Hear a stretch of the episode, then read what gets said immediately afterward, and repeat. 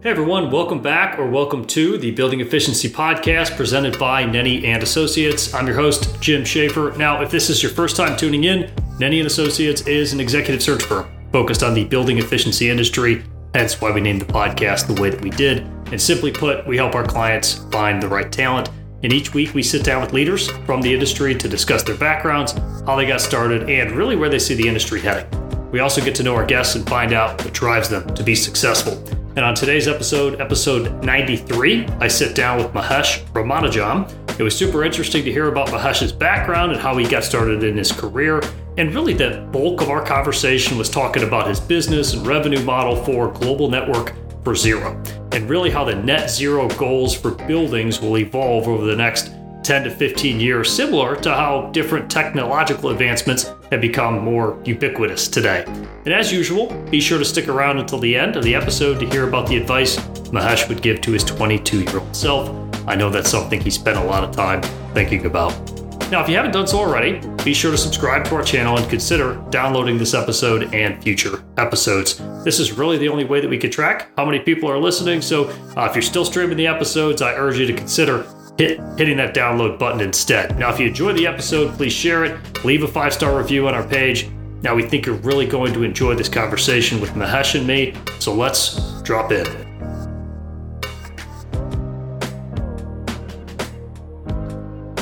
Hey, everyone. Welcome back to the Building Efficiency Podcast. Today, we're sitting down with Mahesh Ramanujam, who is the president and CEO with Global Network for Zero. Mahesh, welcome to the show. Thank you, Jim. It's exciting to be here today with you. Yeah. No, I'm glad you all reached out and, just taking a look at the mission and the website and what you guys are doing. It seemed like it certainly aligned with our audience and what we're trying to get accomplished here on the podcast. So I'm excited to hear more about your background and what you guys are up to. So let's start there, Mahesh. Tell the audience about, kind of where you grew up and how you got started in your career. Thank you, Jim, again. I was born in India, in the southern part of India, in a city named Chennai. And I did my primary education in India at Annamalai University. So I am a computer science graduate. I'm an engineer by background and experience. And then I came to U.S. for work in 1997. And since then, I've been having a fantastic time in this country and trying to be working with leaders like yourself. So it has been an exciting journey. And then I look at my journey in three parts. First part is technology and business transformation. I spent a good amount of time trying to help businesses build better technology solutions, and most importantly, help that to transform the businesses. The second part was my association with the U.S. Green Building Council, where I was the president and CEO for almost 13 years in multiple C-level roles. And there, I was able to influence significant climate action, particularly in the building sector, and I had a really good time advocating for climate action and really making LEED the de facto green building rating system in the world. And then the third journey that I'm on, which you already touched on, is I'm the president and CEO of Global Network for Zero. And I'm trying to simply bring the business, technology, and climate experience all together so that we can solve the biggest challenge that we have ahead of us, which is climate change. Okay, so you took on the easy problem, something that's real simple and small. Yeah, trying to solve climate change. Okay, all right. So I think just to bring our audience up to speed, we've had a lot of guests that have come on that have worked for large ESCOs, energy services companies. We've had some folks from engineering firms. We've had consultants. We've had folks from manufacturers, right? Big HVAC companies. So Mahesh, tell us a little bit about kind of the business at its core, and then who some of the customers are that you guys work with and serve. The Global Network for Zero was founded on a simple premise that we need to get everybody to net zero emissions. What does that mean?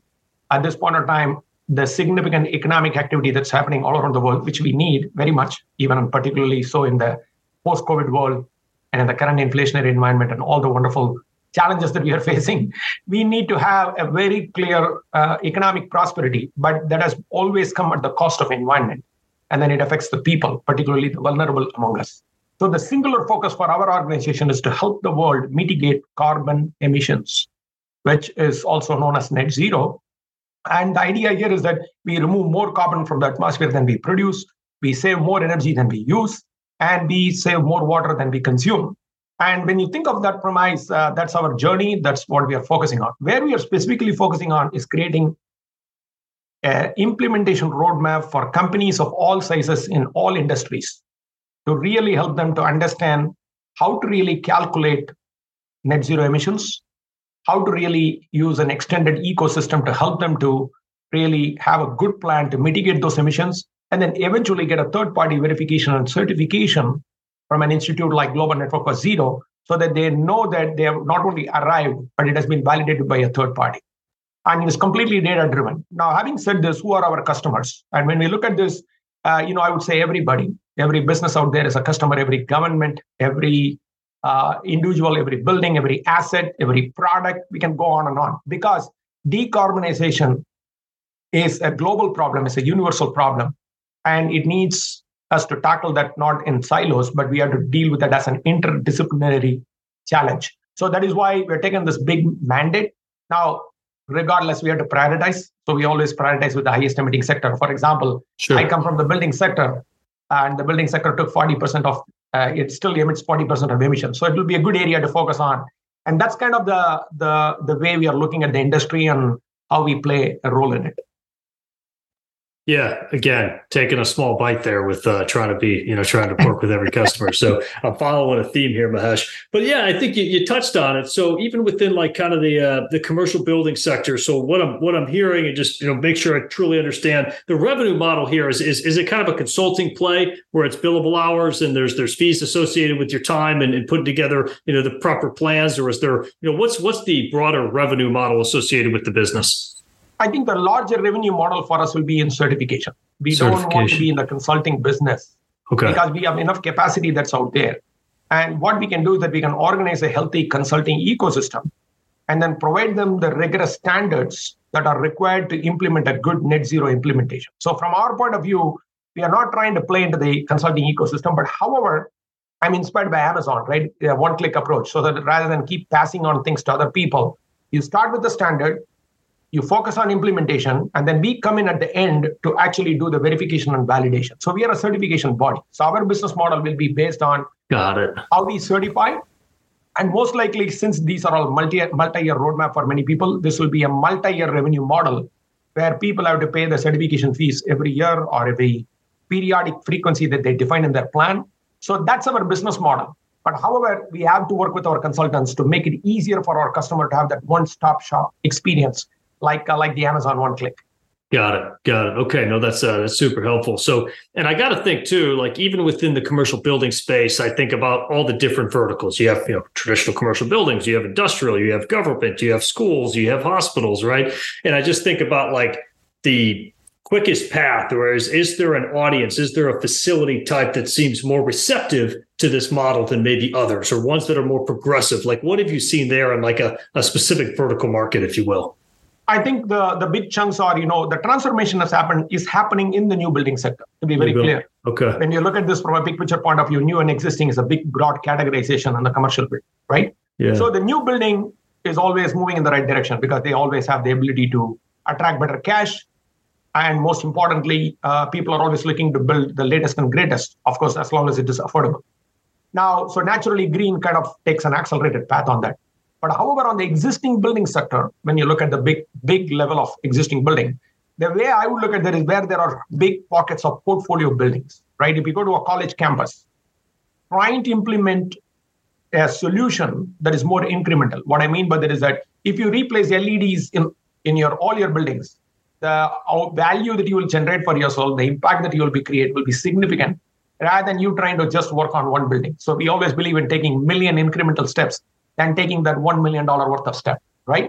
So I believe when you ask about prioritization, when you talk about opportunities, I would say portfolios first, and portfolios which have not been able to successfully transform. For example, retail, hospitality, healthcare, schools, college campuses, large government buildings, large public facilities that have been able to just barely, keep running. These are the way we look at these portfolios, and where we just simply say, people who could benefit from incremental action so that eventually they can get to the ultimate transformation goal, whether getting to net zero in 2030, 2035, 40, 45, and no later than 50.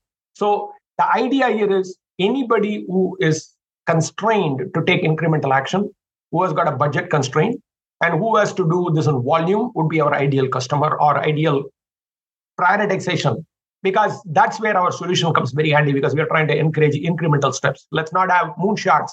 Let's have these daily onesie, twosies, so that we can eventually have the pressure of actually having everybody move in the right direction. And when they move in the right direction, what we have seen over and over again with transformation is people do arrive. Maybe a little bit later than what we want them to be, but they eventually arrive. So I think that's the power of our vision, and that's where we are focusing. Okay. And how would you compare this to like LEED certification? Like, is this like the next evolution of LEED and a LEED Gold, Platinum, et cetera, right? There's different designations there. Like, how would you compare the two? Yeah, the key differentiation is LEED takes it holistic, right? It is like you going to college and saying, hey, you know what? I need to be graduated to an undergrad course or a master's course. So you have to fulfill a certain amount of credits. You're expected to do these prerequisites. You have to have these electives, and then you have to do your core curriculum. Then you get to a GPA, and then you graduate. That's LEED. It's a holistic approach. It's an integrated approach. And we believe that that's very, very important. And it has to continue to happen in the market. But when you come to net zero, particularly when you think about existing buildings, not everybody can do that because it will be cost prohibitive. Second is too many things to focus on. So we are saying focus on these four key metrics: net zero energy, net zero water, net zero waste, and net zero carbon. So it's a foundational step. So I would not say it differentiates itself from that, number one. I would say that it differentiates itself from that. Second thing is that it is very, very important to understand. All net zero buildings can become LEED buildings, but not all LEED buildings are net zero buildings. Yeah. So this is the key differentiation. So we are complementary. We are supporting it. And for a building that has already achieved platinum, we are the next step. For a building that has not even started, we are the first step.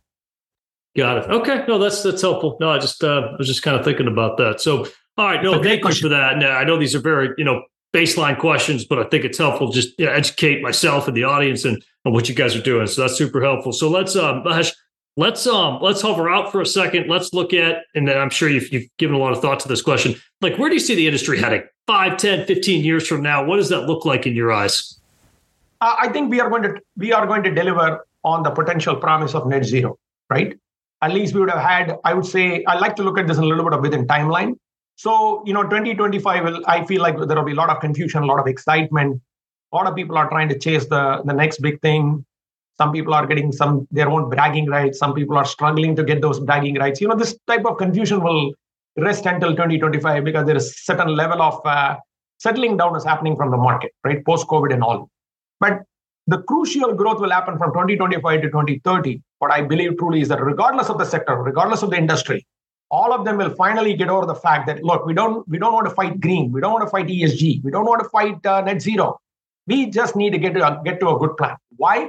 Because you will be obsolete if you didn't have technology. You will be obsolete if you didn't have marketing. You will be obsolete if you didn't have innovative production practices, or you don't do procurement smartly. So why would you keep sustainability as a one more thing to do? But it is an important thing to do, integrated into your business strategy. I see that evolution happening every day today, but I see that getting accelerated to between 2025 to 2030. Then 2030, everybody's going to wake up and say, okay, how do I accelerate this? Right? I mean, that's what happened with technology. People fought it. Now people cannot live without technology. They say like, okay, how do I get more out of it?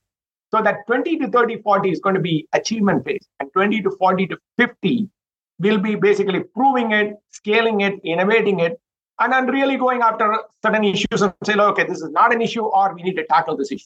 Why I'm saying it this way is because I am very optimistic about where the world could go. And after seeing COVID, as sadly as we had to see so many people lose their lives, we actually were able to beat it.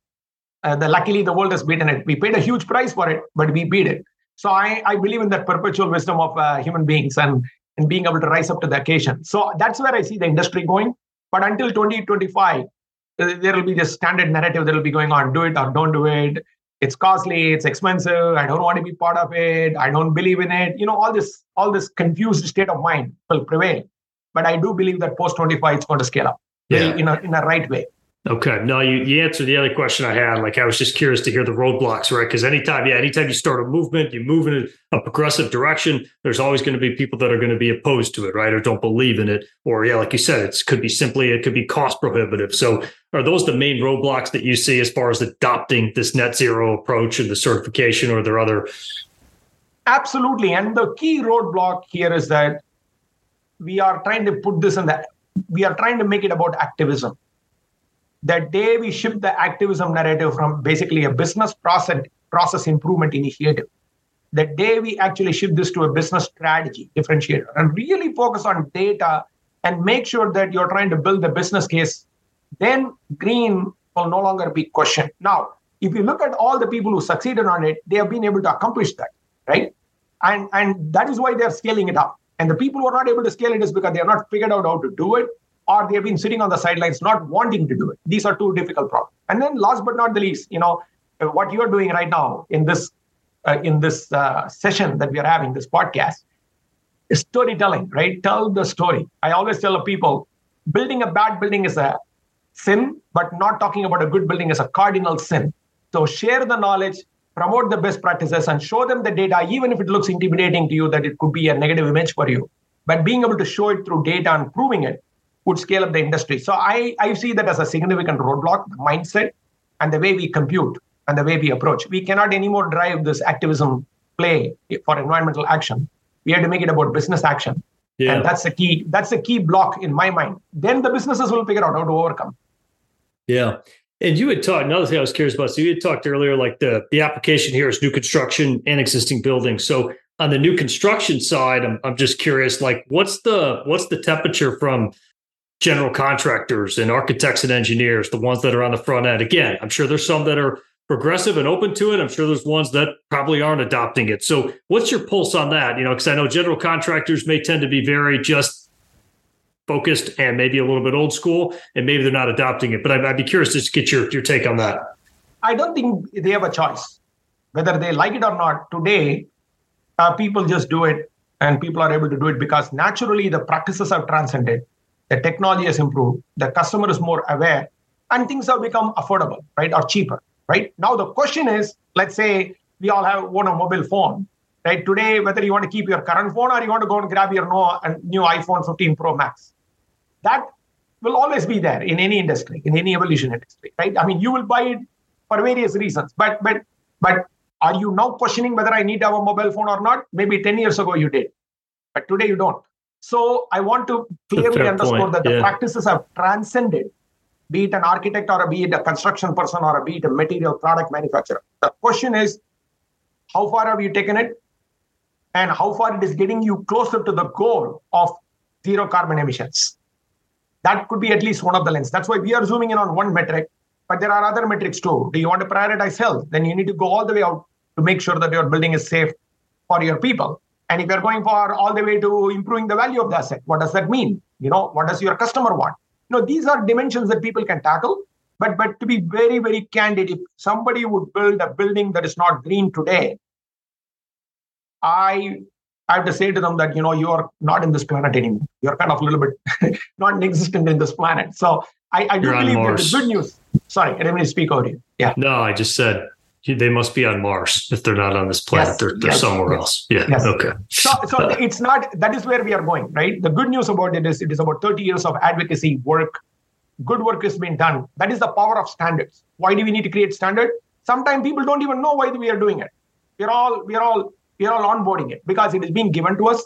It has been considered as a de facto. Like for example, a refrigerator in your home is certain level of energy efficiency equipment, which was not the case 10 years ago, right?